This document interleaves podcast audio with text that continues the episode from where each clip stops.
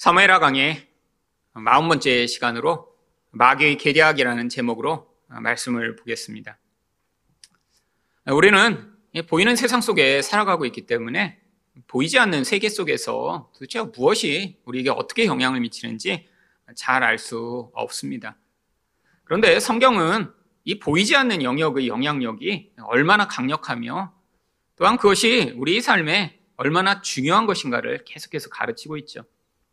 물론 보이지 않는 것을 우리에게 설명하고자 그래서 보이는 사람들의 삶, 관계, 또 그 모든 것들을 통해 이 보이는 것 안에 있는 그 보이지 않는 영향력을 우리에게 간접적으로 가르치고 있는 것입니다. 그래서 성경에 있는 말씀을 거기에 나오는 이야기만 표면적으로 보게 되면 그 성경을 통해 진짜로 보이지 않는 영적 세계에 대한 진리를 제대로 깨닫지 못하게 되는 경우가 많이 있죠. 성경에서는 어떤 사람의 행위 또 어떤 벌어지는 일들을 묘사하고 있는 것 같지만 그 안에서 실제적으로 우리에게 가르치고자 하는 진짜 이야기는 그 내면에 숨어 있습니다.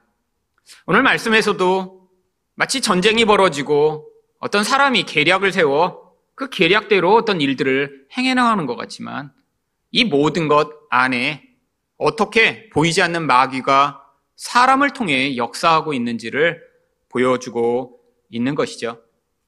영화 같은 데서는 이 마귀가 아주 무서운 모습으로 나타나서 직접 사람들을 공격하는 경우들 있습니다. 아니면 마귀가 사람처럼 정말 변신을 하고 나타나서 마치 자기가 사람인 것처럼 행세를 하며 어떤 일들을 하는 경우들이 영화에는 자주 나오죠.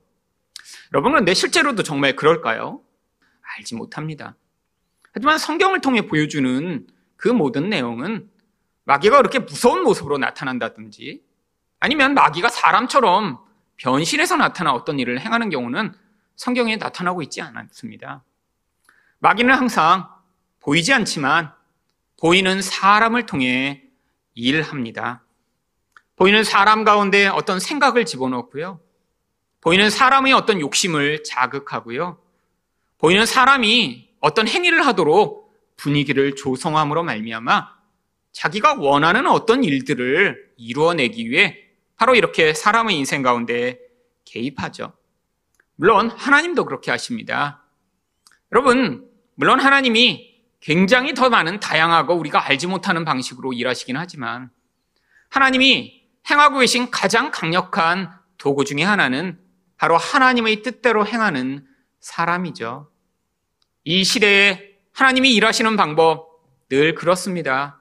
하나님의 뜻을 알고 자기 자아를 쳐서 복종시키며 하나님을 기쁘게 하고자 하는 한 사람을 통해 하나님은 바로 이 세상 가운데 하나님 나라를 확장하시며 하나님의 뜻을 이루어 가시죠.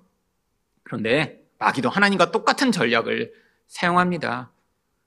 마귀가 이 세상에 자기의 뜻을 이루고자 이 세상에 마귀와 같은 마음을 가지고 살아가는 사람들을 자극하고 분위기를 만들어주고 그들이 그런 일을 할 수 있도록 모든 상황들을 조성해서 결국 자기의 뜻을 이루어 가는 것이죠.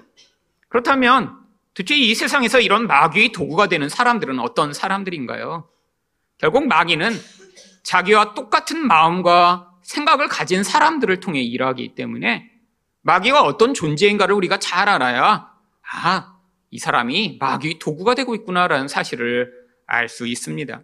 그럼 마귀는 도대체 어떤 존재죠? 첫 번째로 마귀는 아주 강력한 욕심을 가진 존재입니다.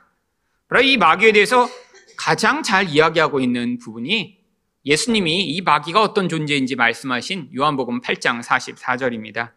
8장 44절 상반절을 보시면 너희는 너희 아비 마귀에게서 났으니 너희 아비의 욕심대로 너희도 행하고자 하느니라. 바로 예수님 당시에 이 마귀의 도구가 돼서 예수님을 핍박하고 공격했던 바리새인들을 향해 예수님이 이렇게 말씀하고 계세요. 근데 그 바리새인의 아버지가 마귀래요. 여러분 진짜 바리새인들이 마귀의 자식들인가요? 여러분 성경에서 누구누구의 자식이라고 얘기할 때는 그 아버지를 똑같은 모습으로 담고 있는 어떤 부분을 표현해서 누구의 자식이라고 이야기하는 것입니다.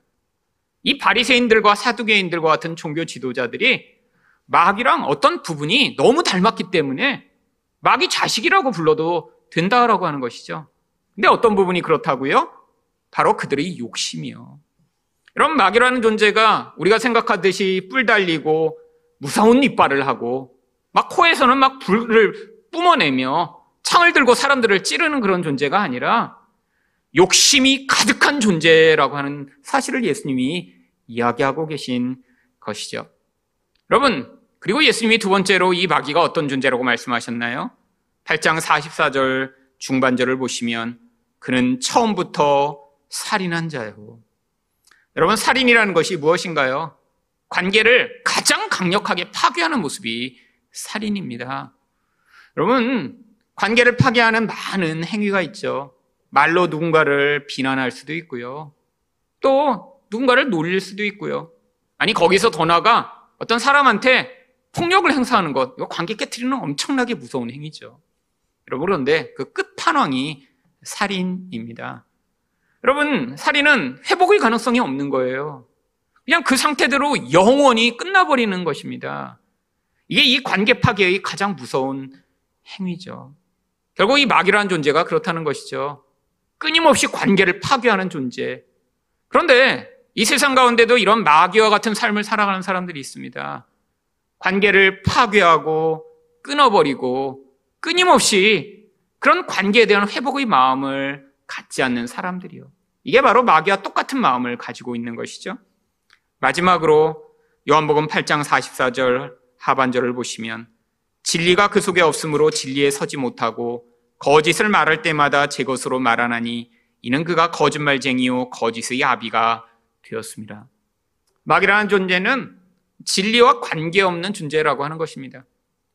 여러분 여기서는 마귀가 거짓말쟁이라고 얘기를 했는데 이 거짓말은 우리가 흔히 하는 그런 종류의 거짓말이 아닙니다. 바로 비진리를 이야기하는 거예요. 하나님의 진리의 말씀과 반대되는 그런 종류의 이야기요. 여러분 성경에서 죄라고 얘기하는 것을 이 빌 진리는 그게 죄가 아니야 라고 이야기합니다. 성경에서 인간이 하나님처럼 되려고 하는 그 교만을 악이라고 얘기하는데 이 비진리는 그게 성공하는 길이야 라고 이야기를 하는 거죠. 이런 종류의 비진리, 사람들이 흔히 좋아하는 그 비진리를 이야기하는 것입니다. 여러분 그런데 이게 따로따로 움직이는 게 아니에요. 바로 이 욕심으로 말미암아 나만 생각하고 나의 이기적인 그 욕구를 채우려고 하는 그 존재는 늘 어떻게 합니까? 다른 사람들을 파괴하게 되어 있어요. 하나님과의 관계도 깨어지게 되어 있습니다. 그 끝판왕이 무엇인가요? 바로 하나님이 가장 무서운 죄라고 여기시는 스스로 선과 악을 판단하여 내가 옳다고 생각하는 것을 추구하며 내가 하나님처럼 되려고 하는 그것이 바로 좋은 것이다라고 이야기하는 그 세상의 거짓말을 받아들여 결국 하나님과 늘 대척점에 서게 됩니다. 이게 바로 마귀적 모습으로 살아가는 것이죠. 여러분, 근데 문제는 교회 안에도 이런 사람들의 욕망, 이런 사람들의 관계 파괴적 모습, 아니, 하나님의 진리는 거부하고 내가 원하는 것만 받아들여 그것이 맞다라고 주장하는 그런 주장들이 아주 판을 치고 있다라고 하는 것입니다. 여러분, 예수님이 바로 이 말씀을 누구에게 하셨나요? 당시에 가장 하나님을 잘 섬기고 있다고 착각하던 사람들이요. 당시에 종교적인 사회에서 가장 존경받던 종교 지도자들이요. 근데 그들이 바로 마귀와 같은 존재라는 거예요. 왜요? 바로 그 종교적 행위조차 나의 욕심을 이루며 남을 죽여서까지라도 내가 원하는 것을 이루어 나의 존재를 높이고 나의 힘을 확장하려고 하는 그 모든 마귀적 요소가 가득했기 때문이죠. 여러분, 사람들 가운데 이런 모습을 가지고 살아가는 사람들에게 마귀는 강력한 힘을 줍니다. 결국 마귀적인 영향력을 그런 존재들을 통해 이 세상에 확장할 수 있도록 하는 것이죠. 여러분, 오늘 본문에 바로 이런 마귀와 같은 존재가 등장합니다. 누구죠? 압살롬입니다. 여러분, 압살롬은 겉모습으로 보면 정말 화려하고 멋진 존재죠. 사람들이 그 얼굴을 한번 보기만 하면, 야, 정말 매력적이다. 너무 멋있다. 야, 저 사람이랑 말 한 번만 해봤으면 좋겠다. 라고 할 정도의 그런 아름다운 모습을 가진 사람인데, 그 내면에는 이 마귀와 똑같은 마음을 가지고 살았던 것입니다. 여러분, 압살롬의 무서운 욕망은 무엇인가요? 아버지를 죽여서까지 내가 왕이 되고자 하는 욕망이죠. 제가 이전에 말씀드린 바로 이 마귀의 모습 아닌가요? 욕망과 관계 파괴와 스스로 하나님처럼 되려고 하는 이 무서운 근원적 죄악이 겉으로는 누구보다 아름답고 멋있게 생긴 이 압살롬 안에 가득했던 것이죠. 압살롬이 행하는 이 모든 행위는 그러니까 결국 마귀가 이 땅에서 행하고자 했던 그 영향력을 확산하는 바로 그런 마귀의 도구가 된 존재였던 것입니다. 여러분, 이게 바로 무서운 일이죠.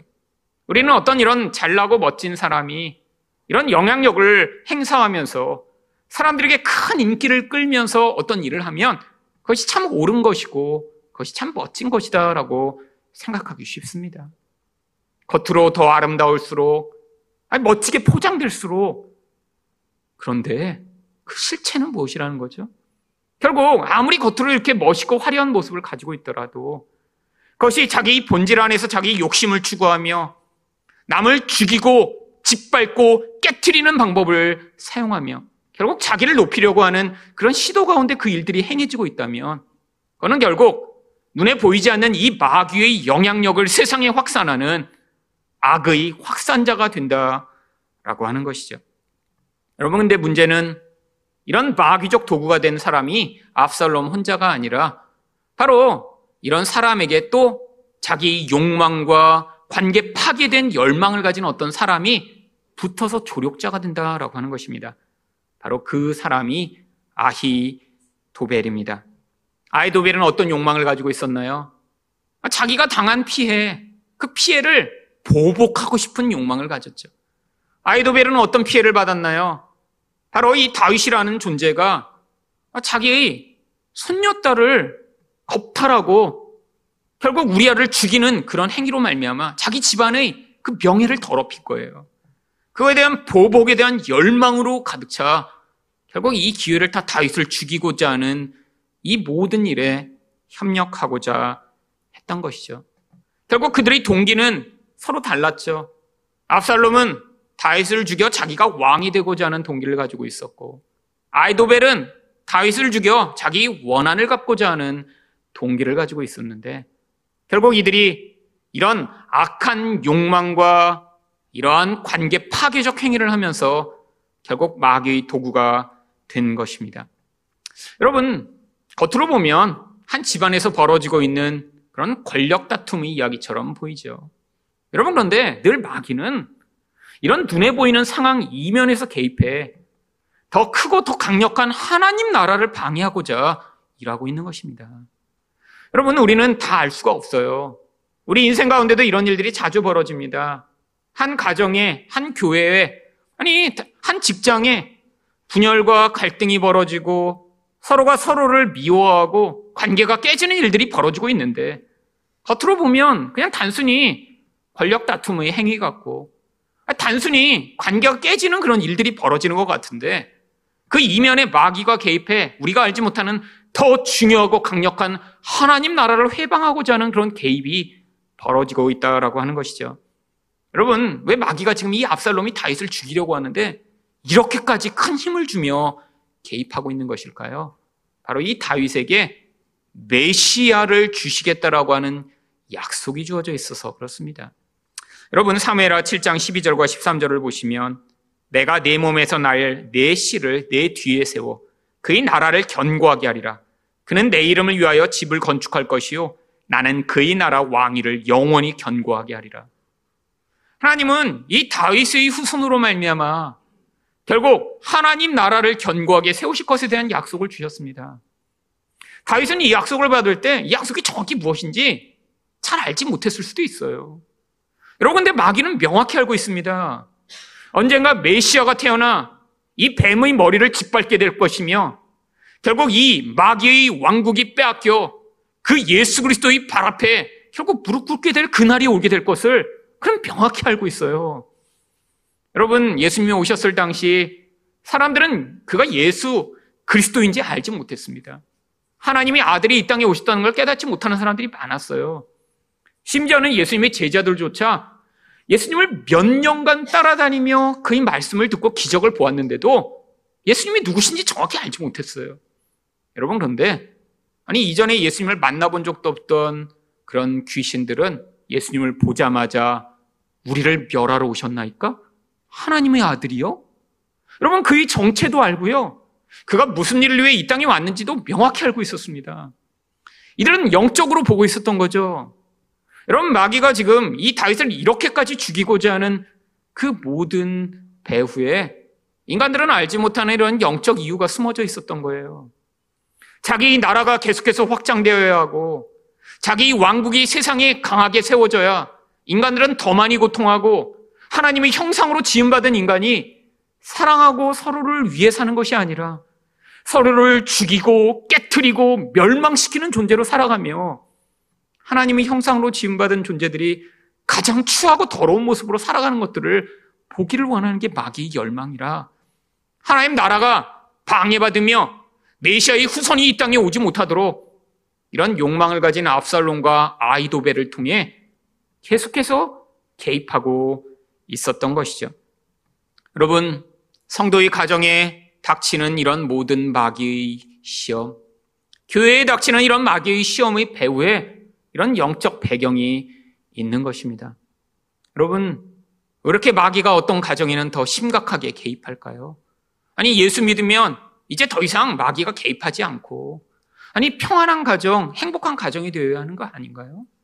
이렇게 교회에 모여서 같이 예배하고 서로 사랑하기 위해 모였다면, 아니, 교회가 늘 더 행복하고 이 교회에 모이는 것이 세상보다 위로가 되고 힘이 되어야 되는 것 아닌가요? 여러분, 그런데 정반대의 경우들이 너무나 많이 있습니다. 성도의 가정에 오히려 더 많은 시험이 있는 경우가 많아요. 예수를 안 믿는 가정에는 오히려 부부가 행복하게 살며 같이 취미 생활을 즐기고 어, 너무 사목하게 지내는 것처럼 보이는 집들 많이 있습니다. 아니, 세상의 어떤 집단들은 이익을 위해서 모여서 같이 어떤 일을 하는데 아, 서로 사랑하고 서로 너무 모이는 것이 즐겁고 같이 정말 행복하게 그런 일들을 하는 사람들이 있어요. 여러분 심지어는 동호회 사람들이 모여서 서로 싸우는 경우가 그렇게 많지 않습니다. 아니 동호회가 모이면 즐거워요. 자기 재밌는 일을 같이 하고 같이 재밌는 그런 목적을 가지고 모여 같이 즐거운 교제를 하는데 여러분 교회가 모여 함께 사랑하겠다고 모였는데 서로 미워하고 분열하고 깨트리는 경우들이 얼마나 많이 있나요? 여러분 그 배후에 이런 영적 마귀의 개입이 있어서 그렇습니다. 눈에는 보이지 않지만 사람들의 이런 분열의 그 본질 안에 그 중에 이렇게 약한 사람들을 통해 개입함으로 말미암아 가정이 깨지고 공동체가 깨져 하나님의 형상으로 지음받은 인간들이 마귀처럼 살아가도록 만들어 그것을 통해 하나님의 영광을 가리고자 하는 이 마귀의 무서운 계략이 숨어 있는 것이죠. 그렇다면 마귀는 어떤 계략을 사용하나요? 첫 번째로 관계를 깨뜨리는 계략을 사용합니다. 20절 말씀입니다. 압살롬이 아히도벨에게 이르되 너는 어떻게 행할 계략을 우리에게 가르치라 하느니. 여러분 압살롬은 바로 자기와 함께한 이 아히도벨이 얼마나 탁월한 사람인지 알았기 때문에 가장 먼저 예루살렘에 오자마자 이 아히도벨에게 계략을 요청합니다. 여러분 성경은 이 아히도벨의 계략을 무엇이라고 이야기하나요? 23절을 보시면 그때 아이도벨이 베푸는 계략은 사람이 하나님께 물어서 받은 말씀과 같은 것이라. 아이도벨의 모든 계략은 다윗에게나 압살롬에게나 그와 같이 여겨졌더라. 여러분, 한 사람인데, 아, 그 사람이 하나님도 아니에요. 선지자도 아니에요. 아니, 그런데 하나님이 말씀하시지 않는 어떤 영역에 대해서 이 아이도벨의 그런 계략이 얼마나 탁월한지, 아니, 선지자가 어떤 특정한 영역에 대해서 하나님의 말씀을 받은 것처럼 아, 그런 탁월함과 그런 완벽함을 가지고 있었다는 것이죠. 여러분, 그런데 이게 다윗 때부터 검증됐다는 것입니다. 여러분, 아무리 지혜로워도, 아이, 상황이 지나가다 보면 실패도 할 수 있고, 문제도 생길 수 있잖아요. 여러분, 아무리 똑똑한 사람을 어떤 일에 사용하려고 하다가도, 아, 그 정책이 제대로 먹혀들지 않는 경우들이 있잖아요. 아, 그래서 장관도 바뀌고, 아, 이런 중요한 일을 하는 사람도, 그 자리에서 내려오게 되는 경우가 많이 있죠.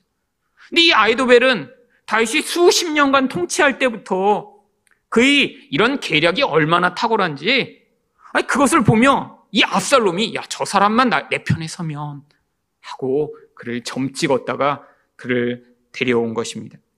여러분 이 마귀적인 이런 무서운 욕구를 가진 두 사람이 서로 힘을 합한다니요. 여러분 바로 이 상황은 이 다윗에게는 엄청난 위기인 것입니다. 여러분 그런데 이 아이도벨이 가장 먼저 어떤 계략을 냈나요? 21절 말씀입니다.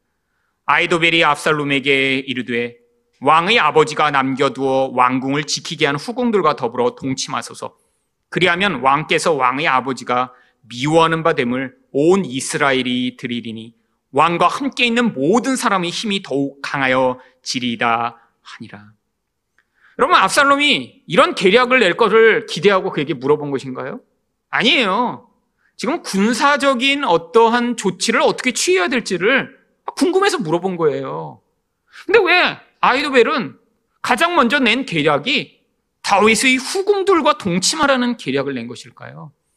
여러분 아이도벨이 바로 자기 손녀딸이 다윗 왕에 의해 강간당했던 상, 사건을 개인적으로 보복하고자 한 거죠.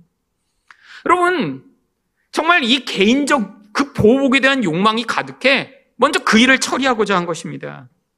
여러분 근데 이 아이도벨의 이런 계략은 아주 마귀적인 계략입니다. 왜죠?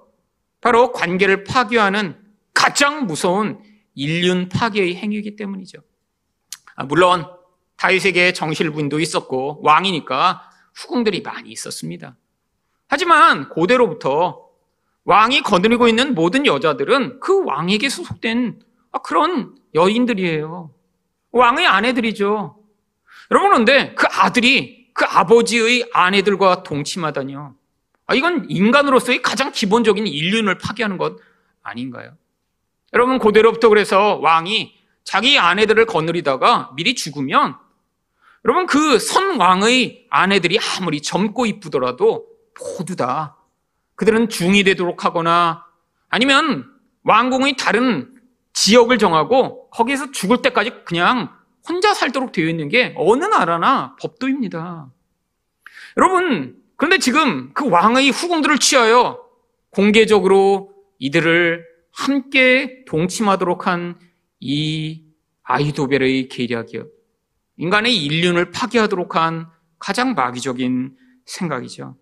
여러분, 그런데 아, 이렇게 일반적으로 들으면 이상한 이런 일도 그것을 통해 어떤 목적이 있는 것처럼 설득하며 이야기할 때 사람들은 관계가 깨어지지만 내 욕망을 취할 수 있다면 얼마든지 그것이 좋은 것처럼 받아들이는 그런 사람들이 많이 있습니다. 여러분, 왜요? 아이도벨이 뭐라고 이야기했나요?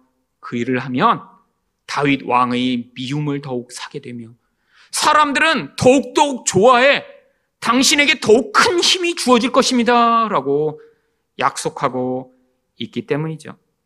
여러분, 이게 바로 마귀적인 계략입니다. 관계를 파괴하며 어떤 일을 하면 너에게 이익이 될 거야. 그게 네 눈에 당장 좋아 보이는 것이며 네가 원하는 것들을 하면 그때 네가 더 큰 이익을 얻게 될 거야라고 속이게 되는 것이죠. 여러분, 우리 인생 가운데도 이런 유혹이 오는 경우가 많이 있습니다. 관계보다 이익을 추구하도록 하죠. 관계보다 당장 눈앞에 보이는 나의 욕망이 충족될 수 있는 것들을 선택하도록 하죠. 여러분, 하나님의 뜻은 늘 이것과 반대됩니다. 하나님은 늘 우리가 하나님과의 관계, 이웃과의 관계를 먼저 생각하도록 하세요.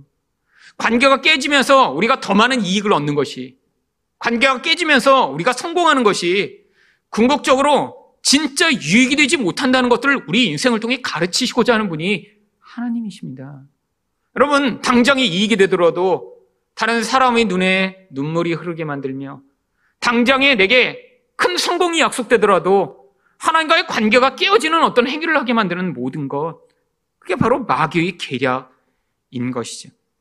여러분, 그런데 이 인륜을 파괴하는 이런 조언을 압살롬이 바로 받아들입니다. 22절 말씀입니다.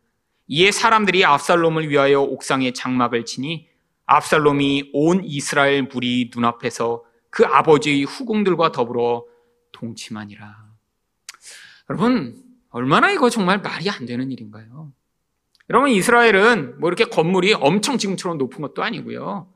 1, 2층 정도 되는 그런 낮은 옥상을 가지고 있습니다. 그런 건물의 옥상에 그냥 하얀 천막을 친 다음에 그 안에서 여자들을 데리고 동침을 하는 거예요. 모든 이스라엘 사람들이 다 보도록 한 것입니다.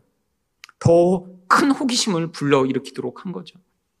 장막에 어른거리는 그림자들, 도망 다니는 여인들, 울부짖는 여인들의 소리와 그런 형상을 통해 지금 압살롬이 왕의 여인들을 겁탈하고 있다라는 것을 온 이스라엘에 보여주는 이런 파렴치한 모습이요. 여러분, 이게 바로 마귀가 얼마나 더럽고 추한 짓들을 통해 인생들을 파괴하게 만드는 일인지 모릅니다. 여러분, 그런데 왜 이렇게 이상한 일까지 따라한 것일까요? 바로 23절 상반절에 그때 아히도벨이 베푸는 계략은 사람이 하나님께 물어서 받은 말씀과 같은 것이라. 여러분, 하나님의 뜻처럼 그것을 여기게 된 거예요. 여러분, 지금 이 압살롬은 하나님과 가장 반대되는 자리에 서 있습니다. 아, 그 자리에서 하나님의 뜻이라고 받아들인 게 뭐예요? 나의 욕망을 충족하며 아버지의 관계를 깨뜨리며 사람들의 인기를 얻을 수 있는 길이라고 선택한 것이죠. 여러분, 성도들 가운데도 많은 경우에 정말로 하나님의 뜻과 반대되는 것을 하나님 뜻이라고 여기는 경우들이 많이 있습니다. 여러분, 그런데 여러분 정말 하나님의 말씀의 기준에 의해 분별해야 돼요.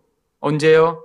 나의 욕망을 취할 수 있으며 그것을 통해 관계가 깨어지고 아, 그것을 통해 내가 더 성공하고 많은 사람들에게 인기를 얻을 수 있는 길이라면 그게 어쩌면 하나님이 원하시는 길이 아니라 마귀의 계략을 하나님의 뜻인 것처럼 오해하고 받아들일 수 있다라고 하는 것이죠. 여러분 성경에 이런 마귀의 계략에 넘어갔던 많은 사람들이 있습니다. 그 대표적인 사람이 바로 가롯 유다입니다. 그런 가롯 유다에게는 바로 이 마귀가 자기 생각을 직접 집어 넣었습니다. 요한복음 13장 2절입니다. 마귀가 벌써 시몬의 아들 가롯 유다의 마음에 예수를 팔려는 생각을 넣었더라. 여러분, 이 마귀가 다른 제자들이 아니라 왜 이 가론 유다의 마음에 이 생각을 넣었을까요?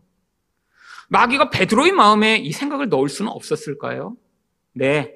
마귀가 생각을 넣을 때는 자기 생각을 받아들일 만한 그런 마음이 있는 사람에게 그 생각을 넣게 되어 있습니다. 자기와 같은 욕망이 가득한 존재, 자기처럼 관계를 깨뜨리는 것들을 아무렇지도 않게 여기는 존재, 자기처럼 이 비진리를 그냥 받아들일 수 있는 존재들에게 자기 생각을 집어넣는 것이죠. 하나님도 마찬가지입니다. 여러분, 왜 하나님의 말씀이 들려졌을 때 어떤 사람은 그 말씀을 받아들이지 못하고 어떤 사람들은 받아들일까요? 여러분, 이 하나님 말씀이 요구하는 이 욕망에서 벗어나며 깨어진 관계를 회복시키는 사랑을 선택하며 이 비진리가 아니라 진리를 추구해 나의 죄를 바로 하나님 앞에 고백할 수 있게 만드는 이걸 받아들일 수 있는 마음을 갖지 못하면 아무리 하나님이 말씀을 들어도 그 말씀을 하나님 말씀으로 듣지 못하기 때문이죠. 결국 하나님이 일하실 때도 그래서 이렇게 하나님의 말씀을 받아들일 수 있는 마음 밭을 만드시고 일하는 것처럼 마귀도 자기 생각을 그대로 받아들일 수 있는 사람을 선택해 그 마음에 결국 이런 마귀적 생각을 집어 넣는 것입니다. 여러분 도대체 근데 이 가론 유다가 어떤 마귀적 생각을 품고 살았을까요? 여러분 성경은 그가 얼마나 욕망에 충천한 존재인가를 한 가지 에피소드를 통해 보여줍니다. 바로 헝금함에 넣는 헝금을 늘 훔쳐가서 자기 욕망을 위해 썼던 존재예요. 여러분, 이 한 가지 에피소드를 왜 성경이 기록한 것일까요? 그가 얼마나 마귀랑 닮은 존재인가를 보여주고자 하는 거죠. 공금을, 헌금을 자기 욕망을 위해 몰래 빼돌리던 바로 이 존재. 근데 왜 예수님을 이렇게 팔아넘기고자 한 거죠? 여러분, 지금 이 가론 유다가 예수님을 따라다닌 이유도 결국에는 자기를 부인하고 예수를 따라 하나님 나라를 위한 목적이 아니었고, 이 예수가 나중에 이렇게 강력한 존재가 되면, 로마를 무찌르고 세상 가운데 평화를 가져오면, 내가 바로 그 시대에 그런 예수의 뒤에서 강력한 권력을 가지는 존재가 될 것이다라는 그런 생각으로 예수를 따라다녔던 거죠. 결국 자기 욕심으로 예수를 쫓아다녔던 것입니다. 그런데 지금 예수가 자꾸 이상한 얘기를 하기 시작한 거예요. 지금 예루살렘 성으로 예수님이 마지막으로 가고 있는데 예수님이 그때 무슨 말씀을 하셨나요? 마가복음 10장 33절과 34절을 보시면 보라 우리가 예루살렘에 올라가노니 인자가 대제사장들과 서기관들에게 넘겨짐에 그들이 죽이기로 결의하고 이방인들에게 넘겨주겠고 그들은 능욕하며 침뱉으며 채찍질하고 죽일 것이나 그는 3일 만에 살아나리라 하시니라. 여러분, 아니, 예루살렘에 가서 그가 정말 강력한 자기 영광과 권세를 뽐내며 로마를 다 무찌르고 아, 그제서야 이제까지 감추었던 능력을 보일 거라고 생각하며 몇 년을 쫓아다녔는데 예수님이 뭐라고 하세요? 내가 붙잡혀 매맞다가 죽게 될 것이야 라고 얘기를 하시니까 지금 이 가론 유다가 어 이거 이거 이러면 큰일 나는데 라고 생각함으로 말미암아 예수를 팔아넘기게 된 거예요. 가론 유다 마음에는 아마 두 가지 생각이 있었을 것입니다. 지금 예수를 이 극단의 상황으로 몰아넣으면 그러면 그때 예수가 바로 거기서 자기 정체를 드러내고 이전에 죽은 자를 살리며 바다를 잠잠케 했던 그런 놀라운 영광과 권세를 보여주지 않을까? 근데 그런 능력을 보여주지 못한다면 그는 가짜 메시아니까 내가 돈이라도 챙기고 그를 팔아넘겨야지라는 그 욕망으로 말미암아 자기가 3년이나 섬기던 자기 스승을 배반하는 그런 마귀적인 행위를 했던 것이죠. 여러분, 마귀는 지금도 우리 마음에 끊임없이 속삭입니다. 관계를 깨뜨려. 그냥 확 짓밟아. 네가 원하는 대로 해. 그 인간 다시 보지 마. 여러분, 그러면서 우리에게 뭘 요구하나요? 이 힘을 증명해. 계속해서 관계를 회복하고자 네가 무릎 꿇을 필요 없어. 네가 사랑하고자 그렇게 그에게 빌고 애원할 필요 없어. 네 힘을 보여. 네가 더 강하게 화를 내고 네가 더 강하게 짓밟아라고 계속해서 유혹을 합니다. 여러분, 그 요구의 음성이 얼마나 달콤한 줄 아세요? 여러분, 여러분이 가정에서, 교회에서, 직장에서 여러분은 어떤 유혹에 시달리고 계신가요? 여러분을 힘들게 하고 자기 욕심을 취하는 그 존재를 그냥 확 짓밟아버리고 싶은 그 순간, 그때마다 그게 바로 마귀의 계략이며 마귀의 유혹임을 분별하셔서 하나님의 뜻에 따라 반응하시는 여러분 되시기를 축원드립니다. 두 번째로 마귀는 어떤 계략을 사용하나요? 쉬운 승리를 약속하는 계략을 사용합니다. 1절 상반절 말씀입니다. 아이도벨이 또 압살롬에게 이르되 이제 내가 사람 만 이천 명을 택하게 하소서. 여러분 이 아이도벨은 다윗을 공개적으로 모욕하는 일을 먼저 한 뒤에야 그 다음에 바로 압살롬이 진짜 원하고 있던 군사적인 계략을 내놓기 시작합니다. 12,000명의 특공대를 선발하게 해달라라는 그런 요청을 하죠. 왜죠? 1절 하반절과 2절 상반절을 보시면 오늘 밤에 내가 일어나서 다윗의 뒤를 추적하여 그가 고나고 힘이 빠졌을 때 기습하여 그를 무섭게 하며 지금 도망가느라고 힘든 사람들을 뒤쫓아가 특공대로 그들을 위협하게 해달라라고 지금 요청하고 있는 것입니다. 이 아이도벨은 지금 다윗이 어떤 상황인지 아주 명확하게 꿰뚫고 있어요. 갑자기 도망하느라고 지금 혼비백산한 이 다윗과 다윗을 쫓아간 사람들의 상태를 아주 정확하게 꿰뚫고 있는 것이죠. 여러분, 그 뒤에 이 아이도벨이 진짜 원하는 것이 무엇인가 이야기합니다. 2절 하반절을 보시면 그와 함께 있는 모든 백성이 도망하리니 내가 다윗 왕만 쳐 죽이고 여러분 이 개인적 원한 다윗을 죽이고 싶은 그 보복의 마음을 가지고 지금 바로 이 다윗을 쳐 죽여버리겠다라고 요청하는 것입니다. 그리고 나서 압살롬에게 무엇을 약속하나요? 3절 말씀입니다. 모든 백성이 당신께 돌아오게 하리니 모든 사람이 돌아오기는 왕이 찾는 이 사람에게 달렸습니다. 그리하면 모든 백성이 평안하리이다. 여러분 얼마나 쉬운 성공인가요? 아니 12,000명 데리고 가서 한 명만 죽이면 이 전쟁 더 할 것도 없어요. 근데 전쟁이 딱 끝나버려요. 아, 그러면 나머지 모든 이스라엘 백성이 다 당신 것이 됩니다라는 이 쉬운 성공에 대한 약속이요. 여러분 얼마나 이야기가 좋게 들렸는지 압살롬뿐 아니라 4절에서 보시면 압살롬과 이스라엘 장로들이 다 그 말을 옳게 여겼더라. 여러분 지금 큰 위기 상황입니다. 정말로 이 다윗의 상태를 다 알고 있는 이 아이도벨이 결국 이렇게 12,000명의 특공대로 이 다윗의 생명을 위협하는 바로 이런 상황이요. 여러분 그런데 이 모든 상황들이 무엇을 보여주나요? 마귀가 우리를 어떻게 유혹하는지를 보여주는 전형적인 모습입니다. 여러분, 하나님 나라는 눈에 보이게 당장 당장 변하지 않아요. 하나님이 진짜 원하시는 것은 우리 본질이 변하고 우리 영적인 부분이 회복이 되는 것입니다. 눈에 보이는 그 영역에 영향을 미치는 우리 우상이 파괴되고 눈에 보이는 우리 삶에 끊임없이 영향을 미치는 우리 죄악이 드러나기를 원하시며 하나님이 관계 안에서 서서히 우리 인생에 개입해 오시며 우리를 바꾸어 나가시기 위해 이 인생을 주신 것이죠. 여러분 그런데 사람들은 무엇을 원하나요?